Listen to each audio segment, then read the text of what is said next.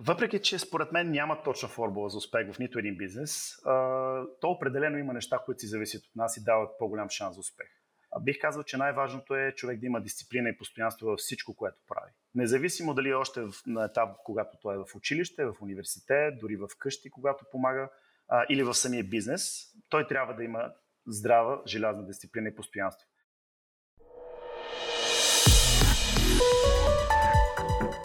Здравейте! Слушате Децата и парите, образователен подкаст за практични финанси, насочен към деца на възраст между 9 и 18 години и техните родители.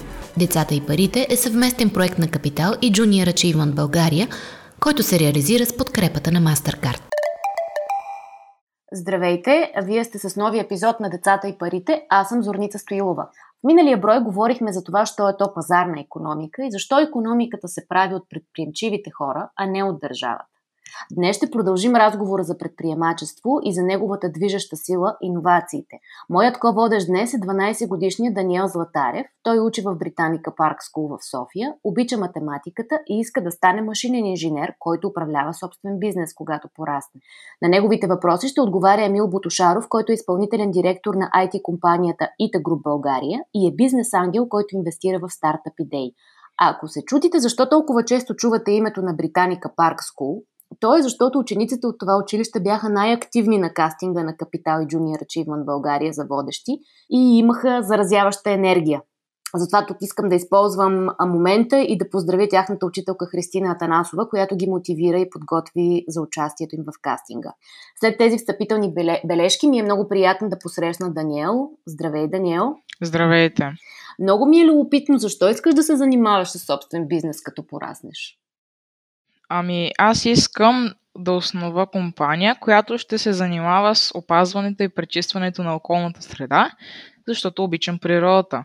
В момента имам много идеи и като стана голям, бих искал да се средоточа в реализирането им. Супер звучи. А можеш ли да ни разкажеш повече за своята бизнес идея, ако вече имаш такава? Повечето ми идеи са свързани с пречистването на въздуха и за това ще се средоточа върху в създаването на машини, които да пречистват въздуха. Като технологична компания, ориентирана към бъдещето, MasterCard вярва, че дигиталното утре принадлежи на младите хора. Децата и младежите трябва и могат да участват пълноценно в света. Затова MasterCard разработва иновативни и сигурни платежни продукти със своите партньори банките. Те адресират различни детски и младежки нужди и изисквания на родителите. MasterCard е лидер в детските и младежки карти в България. Здравейте отново! Днес си говорим за това как предприемаческите идеи задвижват економиката, а специалният ни гост е изпълнителният директор на IT компанията Ita Group България Емил Бутушаров – Любопитното за Емил е, че започва да се занимава с предприемачество още в училище, когато участва в програмата учебна компания на нашите партньори в този подкаст Junior Achievement България. И освен, че управлява успешна българска компания, той е бизнес ангел, т.е. инвестира опит и средства в стартиращи предприятия. Има поглед върху стартъп екосистемата в България и въобще върху предприемачеството. Получил е бизнес образованието си в Лондон и в Виена. Емил, здравей, добре дошъл! Добре заварили, здравейте! Преди да дам думата на Даниел, мога ли да те върна малко назад да ни разкажеш за тези твои първи предприемачески стъпки в училище и какво ти донесоха? С най-голямо удоволствие ще кажа, че това бяха най-добрите моменти от моето образование в България. Още в 8 клас имах възможността да се включа в програмата на Junior Achievement, която в този момент беше и се ограничаваше единствено с ученически компании. Но ние тогава имахме възможността да разиграем бизнес среда, която а, ни даде възможност да видим как реално, как реално съществуват и работят бизнесите още в ученическите си години. Благодарение на тази програма и на наградата, която спечелихме тук в България, се озовах в последствие да учи в чужбина, така че мога да кажа само, че това е една наистина добра програма и я препоръчвам на всички. А тогава за какво беше вашата компания? Каква, какъв беше продукта или услугата? Знаеш, нашата компания по това време, за съжаление, не разполагаше с кой знае какъв бюджет, тъй като беше още в началото на програмите на Junior Achievement в България. Ние мисля бяхме първата или втората година. А, и за съжаление трябваше да се ограничим до неща, които можем да си позволим да произведем най-вече с наличните ни материали, които имахме. Така че нашата компания се занимаваше с маркетинг но а, по-скоро при нас идеята беше да разработим бизнес план и да разработим концепция, не толкова самите материали, които въпреки всичко за, за времето си изглеждаха наистина интересни. Чудесно. Ами няма тогава да губя повече време и оставям на моя ко-водещ Даниел да започне да задава своите въпроси за предприемачеството и иновациите. Благодаря. Здравейте, инженер Емил Бутушаров. Имам някои въпроси към вас. Първо, какво е иновация? Какво точно е иновация? Здравей, Дани. Радвам се, че днес ще имаме възможността да си поговорим, особено на тази интересна тема иновации и предприемачество. А, иновацията сама по себе си може да бъде две неща. Създаването на ново изобретение, продукт или услуга, която до момента не е съществувала в нашия живот. Например, както в момента е популярно, се говори все повече и повече за възможността за космически туризъм. Това е нещо, което до сега не е съществувало. Така обаче тя може да бъде и нещо, което вече съществува, но ние, благодарение на нашите умения, на нашия бизнес нюх, можем да подобрим. Това може да е продукт или услуга, като за това нещо прилагаме нови идеи за неговото реализиране. Давам ти веднага един прост пример. С всяка година излизат нови нови модели за телефони. А всеки един от тях е с по-добра камера, с по-добър дисплей. Ето тук е иновативността, т.е. производителите на дисплеи, на камери, те правят все по-добри и по-добри продукти и те намират място и приложение в нашите устройства. А какво е предприемачество? Предприемачество само по себе си, самата дума на български ни насочва под една или друга форма за това какво означава предприемачество. В бизнеса предприемачеството най-общо обобщава предприемането на действия за създаването на един частен бизнес. Бизнес, който е независим и е собственост на един човек, може да е разбира се собственост и на група от хора или издружения от хора, които имат общи визии или интереси. И те се събират с една обща цел да създават продукт или да предоставят една услуга, която крайният потребител, т.е. ние, хората, които си купуваме тяхния продукт или услуга, желаем да получим. Също така предприемачество е когато някой човек решава да преструктурира, т.е. да обнови някой бизнес, който вече съществува, като това може да се случи, разбира се, след, например, изкупуване на тази компания. Ще ти дам пример. Ако ти а, имаш продукт, а, който искаш да развиваш, а има компания, която го развива, но ти имаш по-добри идеи, а ти би могъл да изкупиш тази компания и с твоите идеи да реализираш този продукт. Това, което ти дава предимство в случая е, че ти ще имаш много по-бърз достъп до пазара, за да можеш да продаваш твоя продукт, а няма да започнеш от нулата, за да го развиваш те първа или да създаваш те първа самото производство, ако това е физически продукт. От тук може да разберем точно каква е ролята на предприемачите и защо са толкова важни за економиката. Но може ли да поясните? Разбира се, защо са важни за економиката. Когато говорим за предприемачи, вероятно всички се сещаме обикновено за хората, които ни впечатляват или мотивират. Това са хора като Елон Мъск и Тесла, Джеф Безос и Амазон, например, Бил Гейтс, Microsoft, Facebook, ако погледнем Марк Цукенберг. Това са предприемачи, които ние наричаме, че са зареждащи или мотивиращи предприемачи. Това са хора с визия и идеи, които, чието компании произвеждат продукти или, или предлагат някаква услуга, които са толкова иновативни, че са желани и познати на голяма част от хората по света. Ти много добре знаеш и за, за Facebook, например, че тази компания в момента има над 2 милиарда потребители, а тези компании също така генерират и огромни печалби и правят тези хора да са ни от най-богати. Но това са големите компании. Всъщност, аз ако трябва да обърна вниманието ти към предприемачеството, бих казал така, най-важно за нас в случая е да погледнем върху малките и средните компании. Тези компании, които се създават от, да кажем, хората около нас. Това са всички хора, които имат някаква идея и вярват в нея и са готови да поемат риска, за да създадат компания и да почнат да произвеждат продукти или да предлагат една услуга, независимо кое от двете. Те, както казах, вече са средни и малки, обикновено, това е пример. Ако отидем и си купим сладолет в парка, ние обикновено си го купуваме от някой, който е решил да създаде едно, едно място, един малък бизнес, където да предлага сладолет на удобно за нас място, на място, което ние бихме искали да си купим сладолет, като вероятно преди това там не е имало тази възможност и той обикновено работи сам, с приятел, може би с семейството си. Това е малък бизнес. Когато говорим за среден или малко по-голям бизнес, това е, например, когато отидем в, и отседнем в хотел на морето. Там работят доста хора, но този хотел обикновено е собственост на един предприемач или на група от предприемачи. Те са важни за економиката поради простата причина, че предлагайки тези продукти или услуги, те първо създават работни места за други хора, които живеят в даден район или в държавата. Те генерират определени парични потоци и върху тях плащат определени данъци, а държавата ги използва в последствие като има и в предвид, че 60% от брутния вътрешен продукт на нашата държава се формира точно от тези малки и средни предприятия. Те осигуряват и работа над, на близо 75% от хората, които живеят в нашата страна, Като малките и средните предприятия в нашата държава, т.е. тези бизнеси, за които говорим, не тези ултра големи бизнеси, те са 95% от компаниите, които са регистрирани в нашата страна. А, разбира се, най-важното е, че благодарение на тези предприемачи, тяхните идеи, нашия стандарт на живот се подобрява всеки ден. И това е така, разбира се, защото повишаването на качеството на тези услуги и на тези продукти, които имаме на пазара, генерират печалби, и на други свързани бизнеси. Това са доставчици на суровини, това са компании, които, например, обслужват тези бизнеси. Дори погледни една логистична компания, която трябва да пренесе продуктите от точка А до точка Б. Тоест, тези малки и средни предприемачи, те генерират много работа за други такива компании. Mm-hmm. Говорихте за а, Фейсбук и как, и как Фейсбук всъщност а, прави много печалба, но всъщност как работят компаниите като Google и Facebook, като всъщност повечето им продукти вече са безплатни. Това е абсолютно така и ти благодаря за този въпрос, тъй като той е доста интересен. Тези компании като начало, ако ти а, си имал възможността или ще имаш възможността в бъдеще да погледнеш а, тяхната история, ще видиш, че те общо взето започват с една идеална цел, с а, страстта на, на предприемача, който стои зад компаниите. Тяхната първоначална идея е да предоставят услуга, която да подобри начина на работа на, на хората или на, на това, което а, те получават. Например, Google анализира и вижда, че а, има прекалено много информация в мрежата, която ако човек търси е трудно да достигне.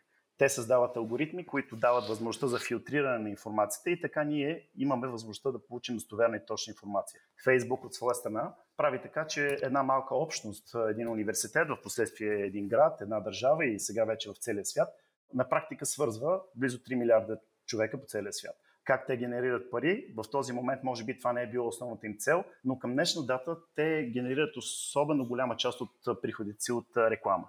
Също така събиране и обработка на различни данни за поведението на потребителите, която информация от сама по себе си се предоставя и продава на други организации, които използват, за да могат да предвидят какви продукти на нас са ни интересни, да могат да ни насочат, т.е. да не получаваме информация, която на нас ни е необходима. Ако ти се ровиш в Google, вероятно си забелязал, че отстрани винаги има платени реклами. А тези платени реклами обикновено са с... Те използват данни, които вече са събрани за твоя, твоя начин на работа в интернет и те те насочват към твоите интереси. Ако ти си търсил а, игри за а, твоята онлайн платформа или за конзолата си, а, вероятно в, а, Google и Facebook ще ти дават реклами, които са насочени точно в тази а, насока. Също така тези компании във времето започват да изкупуват десетки, бих казал стотици по-малки компании, които сами по себе си ние директно не свързваме с тях, но те генерират допълнителен бизнес с информацията, която събират. Погледни Google карти, погледни а, а, други приложения, които Facebook също, също непрекъснато а, пуска на, на пазара. Така че те правят пари по много и различни начини, но най-вече от реклама и събиране на информация за нашия начин на работа. Чудя се как държавата всъщност стимулира предприемачите.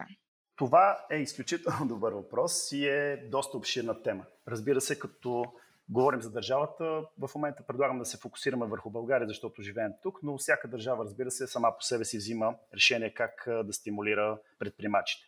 Но първата и най-важна роля на държавата, независимо коя е тя, е да създава закони, които да регулират пазари, да дават възможност на предприемачите, на тези хора, които биха рискували, да създават лесно и бързо компании, да се казва с един клик, и да управляват бизнеса си в една много сигурна економическа среда. Тя трябва да предоставя все повече и повече електронни услуги, с които да намали бюрокрацията, т.е.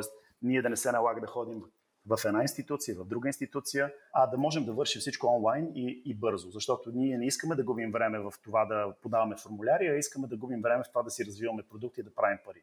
Сами по себе си електронните услуги също спомагат и за нещо друго, което е така доста голям проблем на много, много от економиките в света. Това е корупцията. Така че държавата в момента се стреми към това, да направи все повече и повече услуги електронни. Също така, нали, много важен фактор е определенето на данъците, защото по този начин може да се стимулира създаването на нов бизнес. Може би знаеш, че в България корпоративния, т.е. данък печалба, това, което ние изкарваме, това, което ние печелим, а, ние дължим данък върху него и в България това е 10%. Тоест за всеки един лев, който ние а, спечелим като бизнес, ние дължим на държавата 10 а, стотинки. В други държави това е много по-високо и затова смеем да твърдим, че в България средата за правене на бизнес е доста така добра.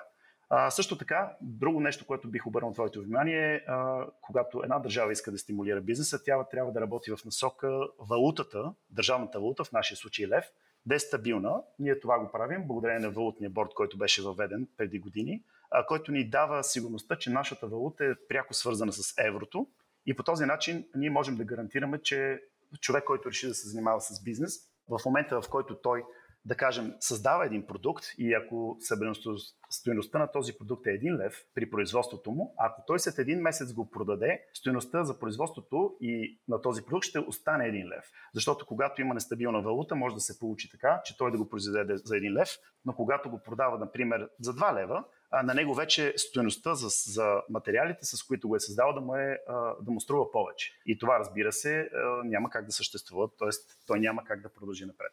Сама по себе си ще ти спомена още няколко неща и предлагам да продължим напред, но според мен също така важно е, че държавата създава и други органи, които да стимулират правенето на бизнес и да стимулират и потребителите. Тези органи, държавни органи, обикновено се занимават с това да гарантират на крайните потребители, че те няма да бъдат излагани от търговеца, който им предоставила продукта или услугата, а също така тя се грижи и за това да има лоялна конкуренция между компаниите. Това е важно, защото понякога се оказва, че по-големи компании с нелоялни практики биха могли да задушат малките компании, които стартират в момента. Затова държавата наистина се грижи за това. И не на последно място, тя създава условия за предприемачите да работят, като, да кажем, строи и поддържа инфраструктура. Това са, например, пътища, пристанища, летища и така нататък а те ни позволяват като нали, собственици на бизнес да се предвижваме, да купуваме суровини, да, да, да дистрибутираме нашите продукти лесно и бързо и така да, да достигаме до повече хора. Не само в нашата държава, а и в другите държави, разбира се. Надявам се да ти отговорих на въпроса. Също така имам и още един въпрос, който е горе-долу по темата. По какви други начини могат да се стимулират предприемачите? Имам и една подточка как може да се стимулират предприемачите, като се увеличава или намалява данъкът? Ще започна, ако искаш, с първата част, после ще преминем и на данъците. Според мен, изключително важно е да обърнем внимание на ролята на образованието.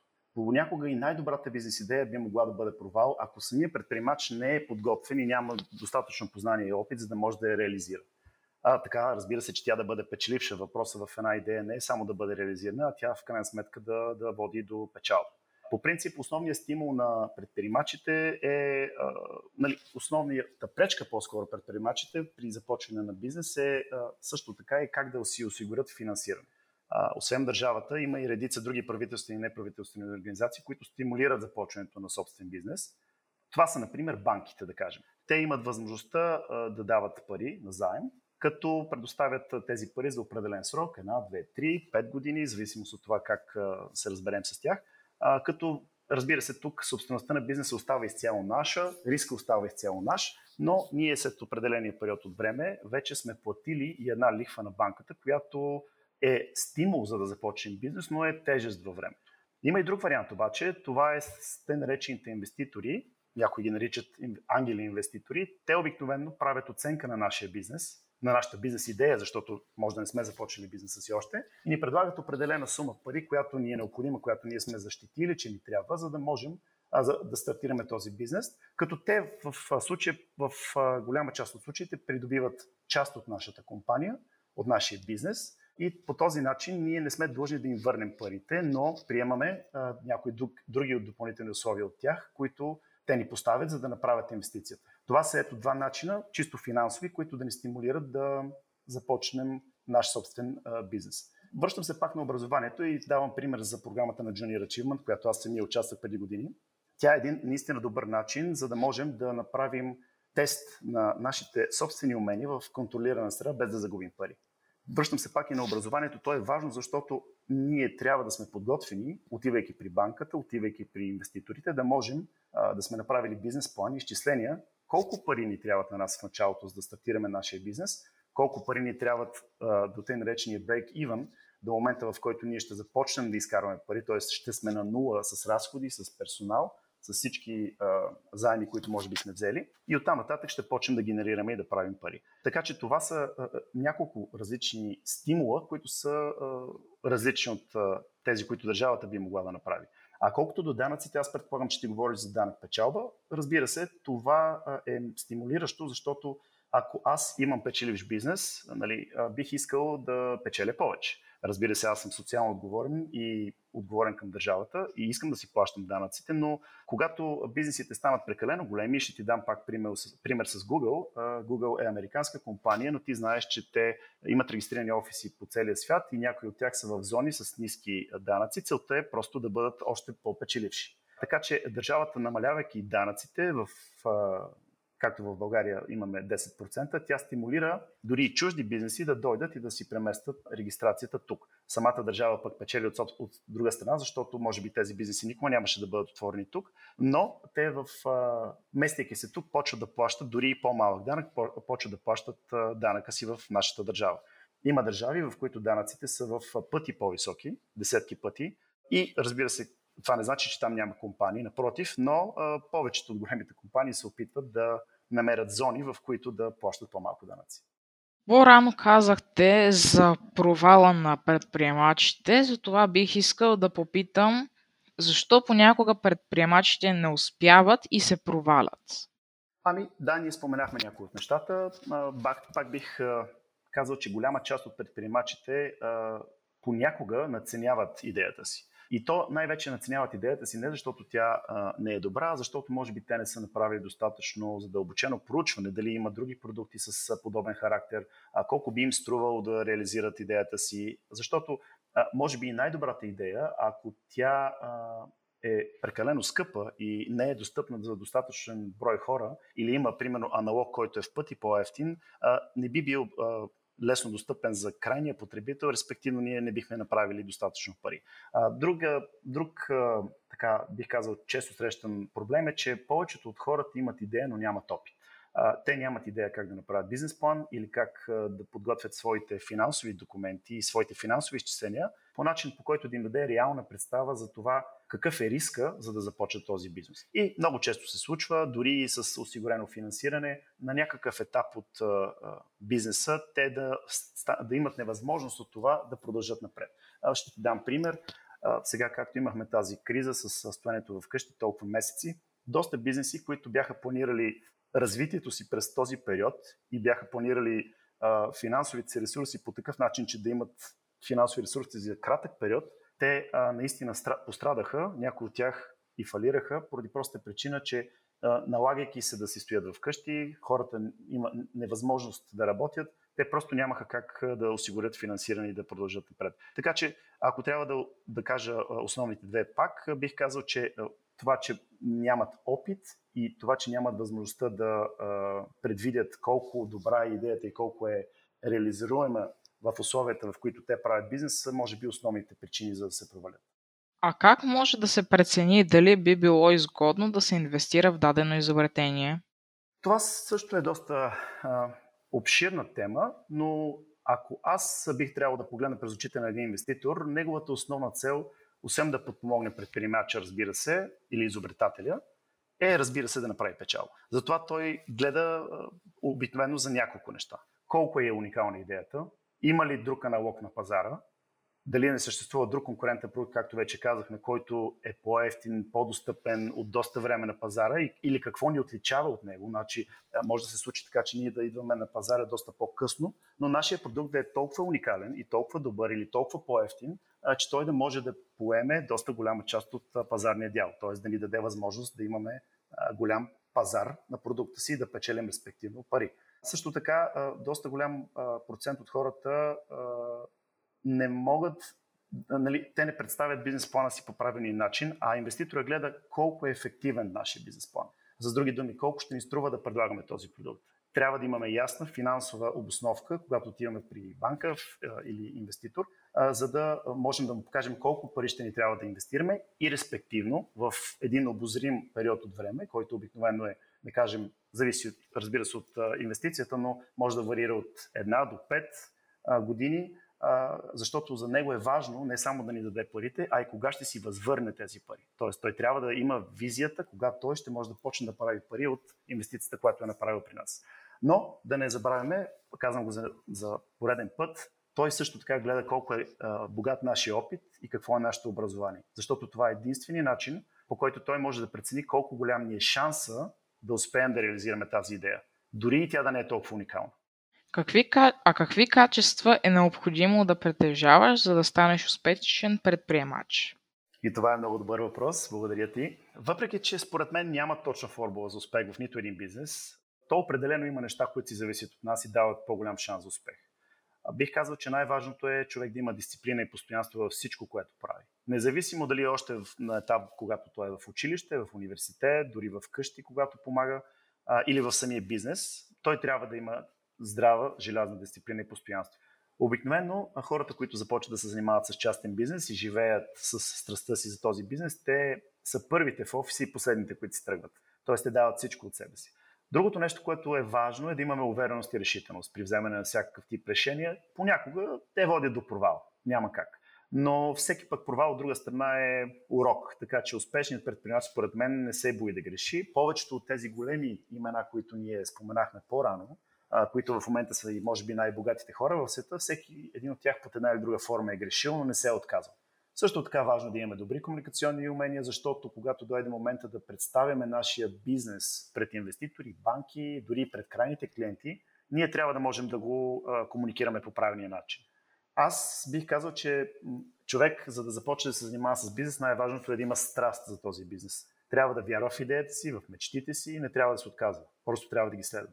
Но с това приключвам по темата, но бих казал, че ако човек няма идея и няма страст да прави собствен бизнес, това в никакъв случай не трябва да го притеснява или разочарова, а напротив, мога да го кажа и от опит с хората, с които работя, всеки е добър в нещо. И всеки бизнес, освен с идеята си, т.е. с идеята на създателя си, съществува благодарение на хората в екипа си. така че всеки човек може да намери мястото си в един бизнес, в един екип и той също може да помага дейно да се реализират идеи, въпреки че може да не е собственик на бизнеса. Моето желание е като голям да се опитам да направя изобретения в компанията ми, които да помогнат за опазването на околната среда. Затова въпросът ми е към вас. Запознат ли сте с иновации, чиято цел е опазването на природата? Много добра идея и наистина се радвам, че ти като млад човек си толкова отговорен към природата още на този етап.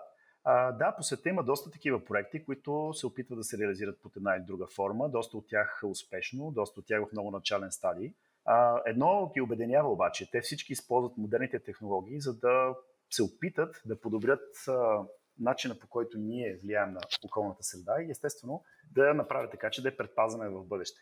Това може да бъдат създаване на различни материали, които, да кажем, се разграждат в околната среда бързо, а не да им отнема 50, 100, 200, 300 години. Или може би на системи, които да следят, както например тук в България има такъв проект. Аз мисля, че е интересен и даже лично участвам в него. Такъв проект, който дава възможност да следим какво е нивото, например, на фини прахови частици във въздуха. А, да, тази информация сама по себе си тук не помага за опазването директно на околната страна, но ни дава една информация и се опитва да ни насърчи да вземем мерки за опазването.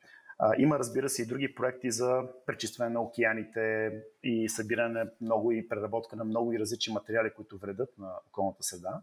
Така че бих казал да, това със сигурност е бъдещето и ти си се насочил към правилната, така да кажа, правилния бизнес. Пожелавам ти успех и ако можем да помагаме с нещо, винаги ще бъдем на среща. Благодаря за интересните ви отговори. Беше ми приятно. И на мен също желая ти успех. Всичко добро. На мен ми беше много интересно да ви... Истинско удоволствие да ви слушам всъщност и също много ви благодаря за интересния и полезен разговор. Децата и парите е съвместен проект на Капитал и Junior Achievement България, който се реализира с подкрепата на MasterCard – ако този епизод ви хареса и искате да слушате новите епизоди веднага, щом излязат, абонирайте се за децата и парите в Apple Podcasts, Google Podcasts или Spotify. Обратна връзка за децата и парите можете да ни изпращате на podcasts.capital.bg или в познатите ви профили на Капитал в Facebook и Twitter. Музиката, която чувате в този подкаст е написана от композитора Петър Дундаков специално за Капитал. Аз съм Зорница Стоилова, а епизодът монтира Тихомир Колев.